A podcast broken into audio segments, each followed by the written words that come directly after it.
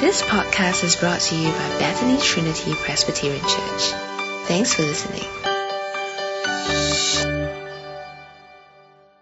Dear Father, as we come before you this morning, we pray that you may help us to understand from your word how we should live as your people, the church. And we pray for all these things in the name of Jesus Christ. Amen. Now what should the church look like? How should it behave as God's people? What sort of norms and behaviors should be the marks of the church?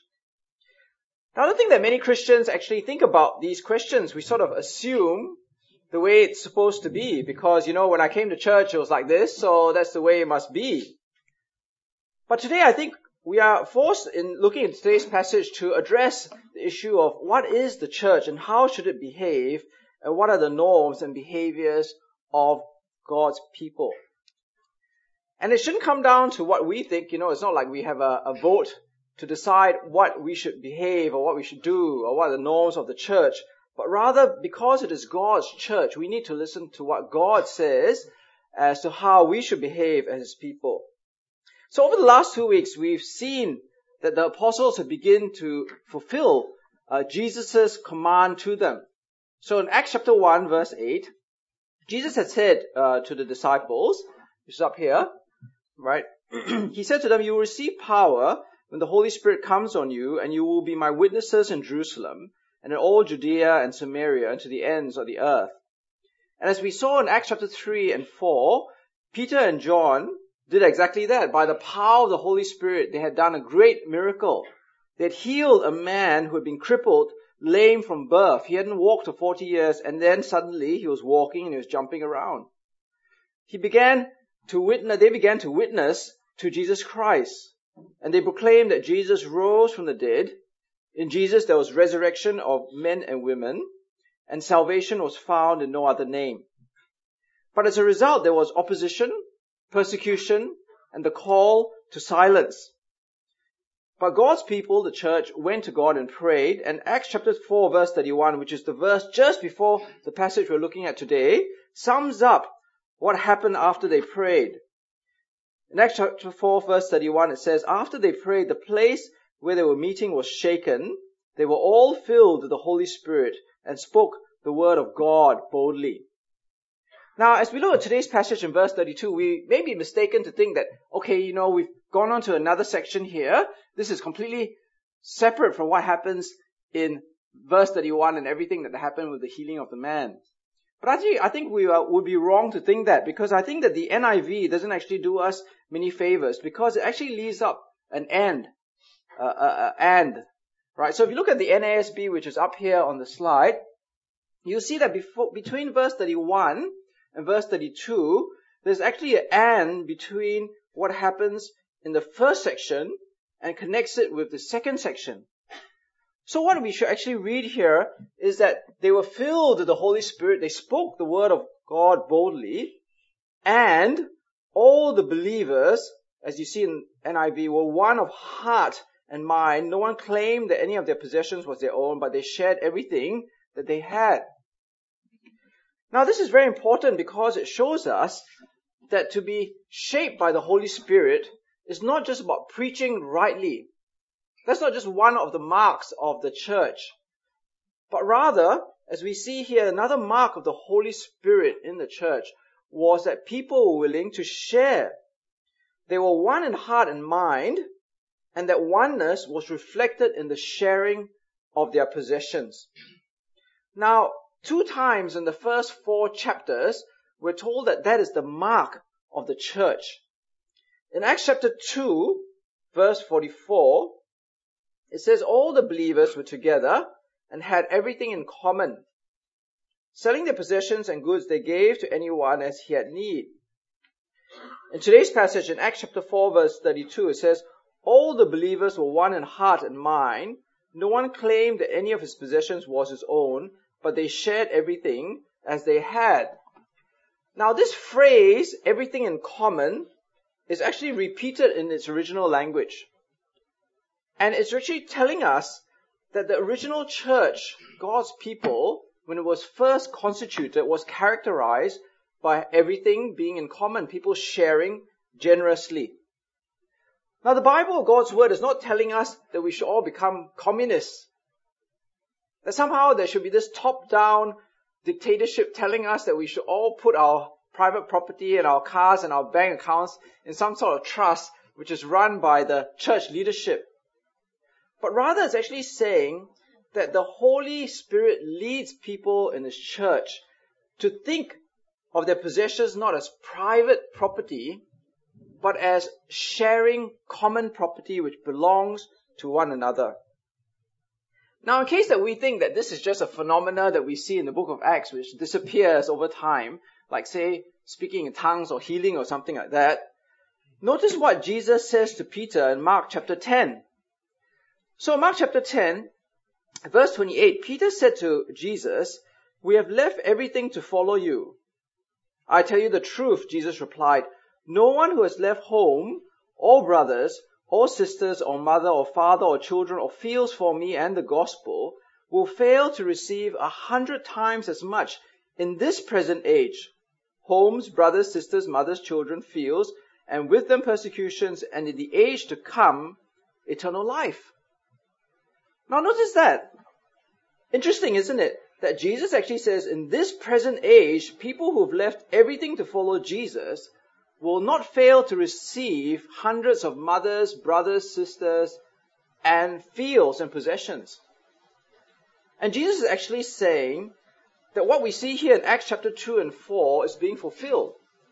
That as you become a Christian, you belong to a greater, bigger family and you share these relationships, but not just relationships, but also possessions which belong to one another.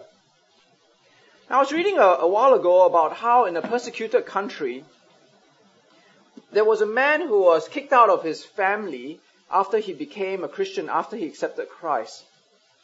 But it was very common practice in the church in this country where people would be kicked out of their homes after they believed in Jesus Christ. And what would happen would be that the families of the church would actually accept this person that was kicked out of their family into their own household and treat them as their own child and look after them and feed them and care for them. And that's exactly what we read about here in this passage and in the promises of Jesus. That as people were sacrificing their own families and their own possessions, they would gain a bigger family and bigger possessions because they were now part of the church of God.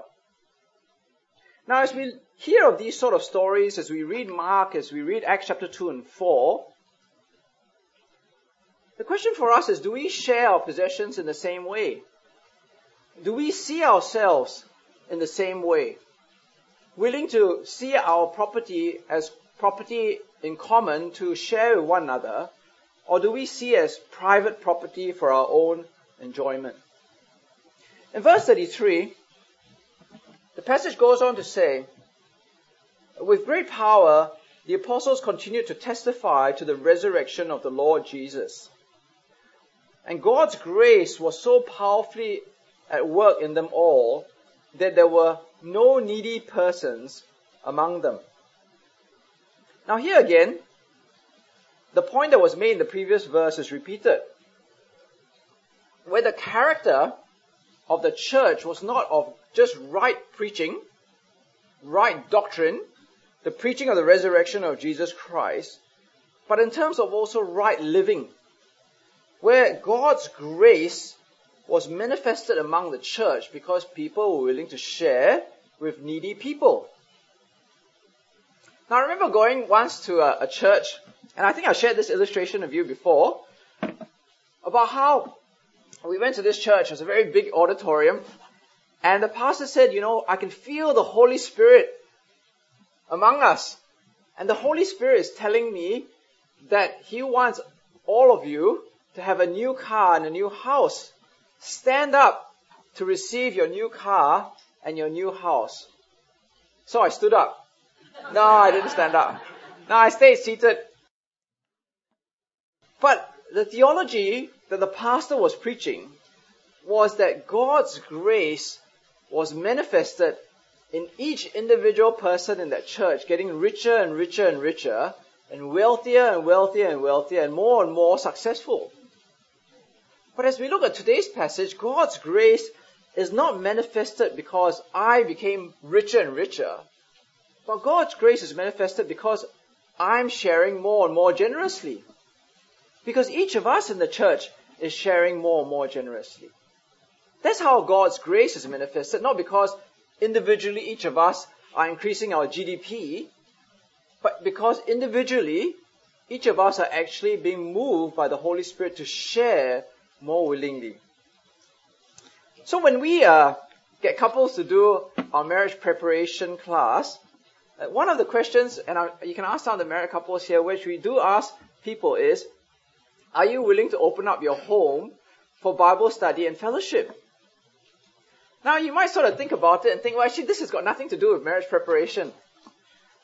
But the question is relevant because it is a mark in terms of a Christian understanding and Christian maturity for the couple in terms of their understanding of how to use their possessions. Now it's very sad for me because not within the marriage preparation class, but I have spoken to Christians who have said to me in the past that they're not willing to open up their house for people. And they'll say things like, oh, you know, it's because I just got my house renovated. I don't want to wear out my sofa.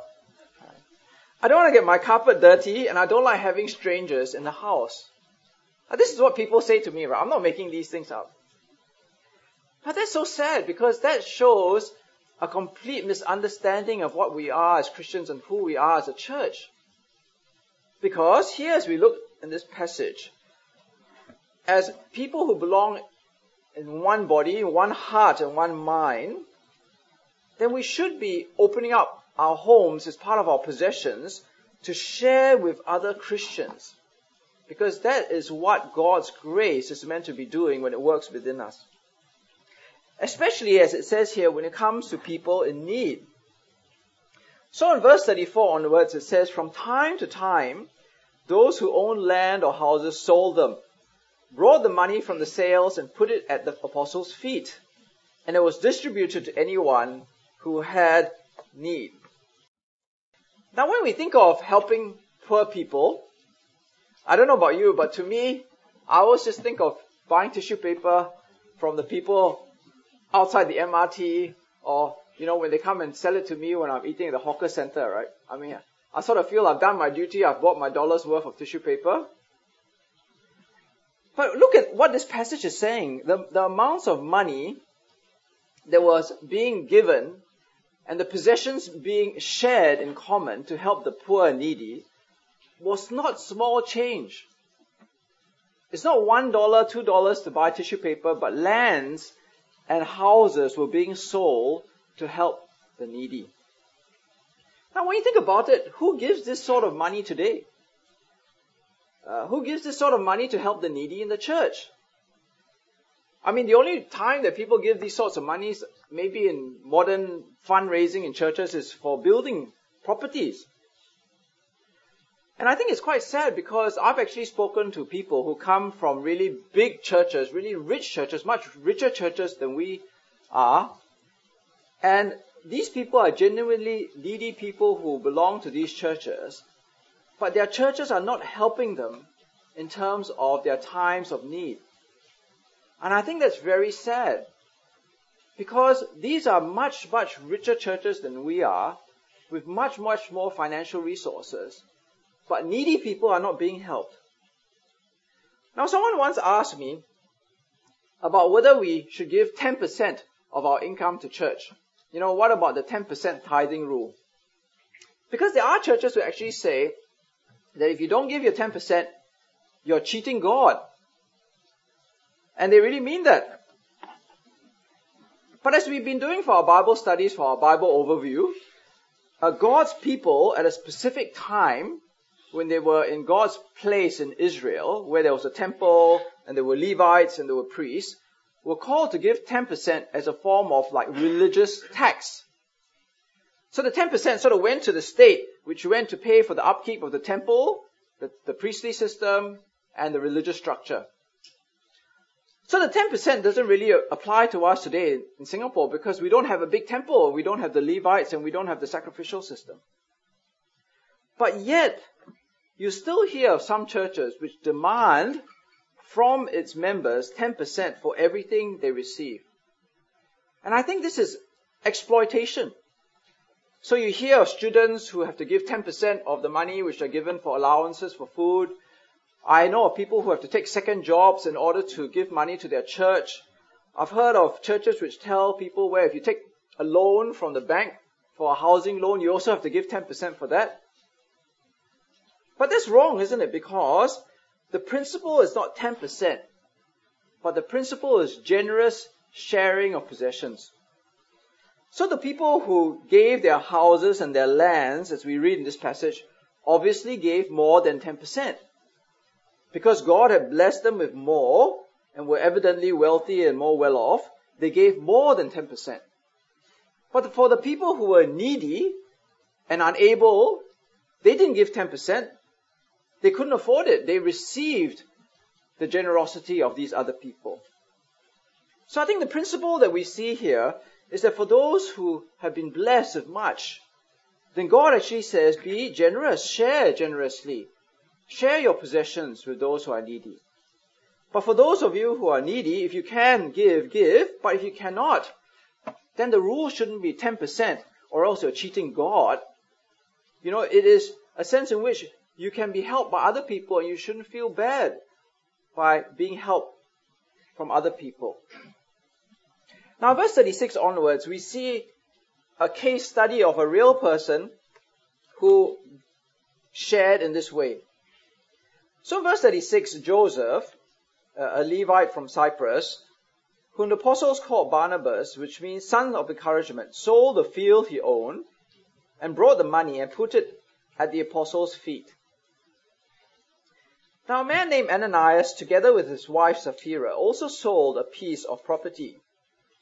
With his wife's full knowledge, he kept back part of the money for himself, but brought the rest and put it at the apostles' feet. So here we have a, a real person. His name was Joseph. Joseph uh, was a Levite and he was from Cyprus. But he had a reputation, a reputation for being an encouraging person, an encourager.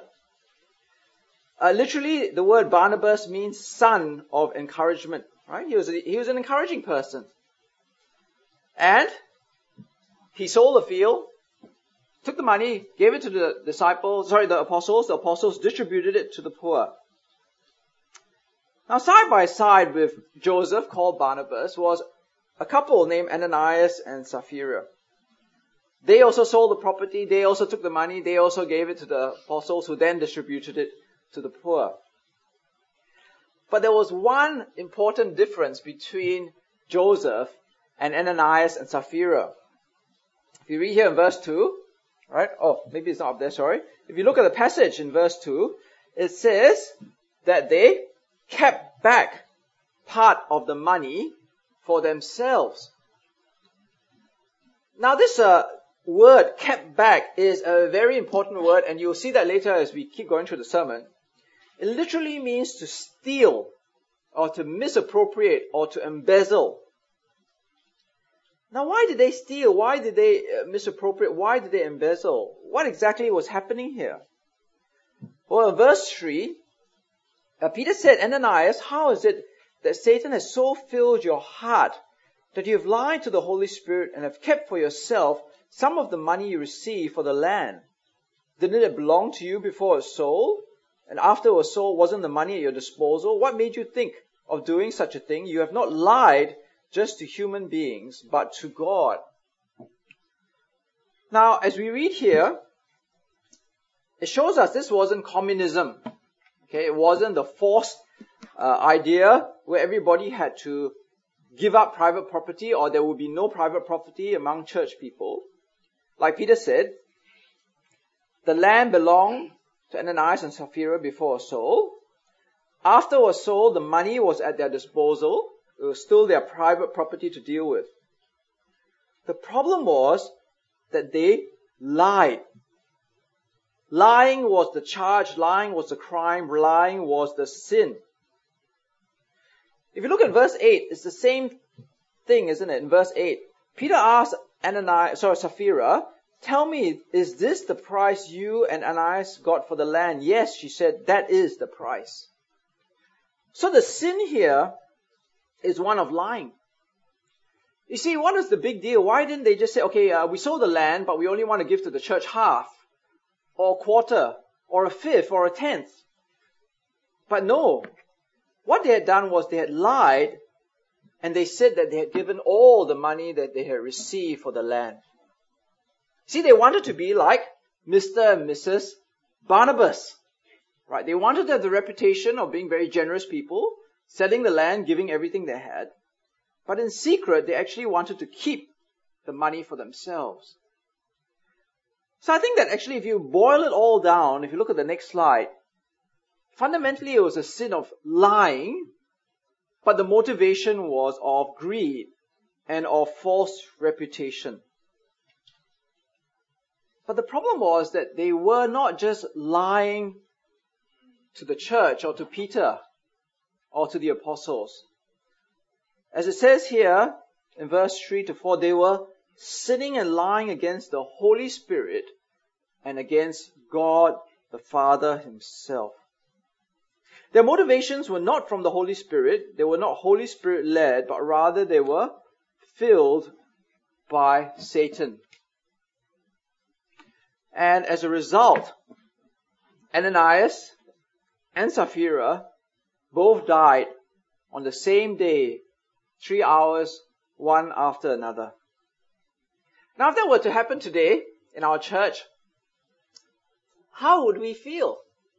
Imagine there were a couple that we knew at church would attend church regularly with us, and we've known them for a very long time, and this very thing happened at a church, and they died because of what had happened, because they lied about giving their possessions.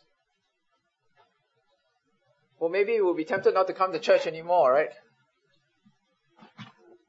Now, many years ago, I was at a charity golf event. And, uh, you know, these charity golf events, basically what you do is, uh, you buy a flight of four people playing golf, and you pay quite a lot of money for the privilege of that flight. So, you know, it can be range from $500, a thousand to $10,000 for just this flight of four people playing golf. And you have some very, very rich people who are, you know, willing to give and make donations and buy flights, but they don't want to play golf. Or they don't feel like playing golf that day, or they're busy. So what they do is they get other people to play on their behalf. So anyway, I had this person that I knew who basically was invited by a very rich man who bought a flight to take over the flight. And I was fortunate enough to be invited to go and play together with two other people. So we finished playing, after the game, we're having drinks, and two of the other friends asked the friend who organized the whole thing and said, "Did you actually give the money to the donation to to buy this flight of golf?" And uh, to my great surprise, my the person I knew said, uh, "Why? Don't you think that I'm generous enough or rich enough to to to to buy this flight?" And this went on for about five to ten minutes. You know, I was like kind of surprised that this conversation was happening because I knew that this person actually had been given this flight for free. But by the very end of the five to ten minutes, this person wasn't budging. Uh, he was giving the impression to these other two people that he was a very generous person. He had given this money and he had paid for this flight of golf. Now the reason I'm telling you this is because this person is still alive today. Right? And I'm sure that if you, if I brought up this, uh, this event with my person I knew, they would have completely forgotten about what had happened. Because this happens all the time. People are always claiming credit for things that they didn't do. People are always giving false impressions. People are always lying. So why do we see that Ananias and Sapphira died for this? Why weren't they just excommunicated, asked to leave the church? What is the point of this? Well, I think in verse 9, Peter says that actually one of the problems of doing this within a church setting was that Ananias and Sapphira were actually conspiring to test the Holy Spirit of the Lord. That's why it says there in verse 9. How could you conspire to test the Spirit of the Lord? And I think that lying within the context of church and within Christians, within the motivations of greed and false impressions, is a very serious thing because fundamentally you're not lying just to individuals and other human beings, but you're lying to God and testing the Holy Spirit. And as we did for our responsive reading in Deuteronomy chapter 6, God doesn't like to be tested. So if you look up here in Deuteronomy 6, God's people, when they first entered into the promised land, were told very clearly, right, that if they test God and broke his commandments, God's anger will burn against them and he would destroy them. Now, even though we're in the New Testament age, post the cross, testing God is never a wise thing to do because we are at risk of God's anger burning against us and the threat of destruction. And that's exactly what we see here. And Ananias and Sapphira, Sapphira tested God and they were destroyed. But I think that fundamentally, the sins that we see at play here, lying, greed, false reputation, seem to be something very particular that we are warned against. If you look at verse 11, okay, turn with me to verse 11 in chapter 5, it says, Great fear seized the whole church and all who heard about these events. Now, this is the very first time that this word, the church or the assembly of the people of God, is actually used in the New Testament in, in terms of the story of the church. So you don't see this word church in the Gospels, and this is the first time you see the word church in the book of Acts.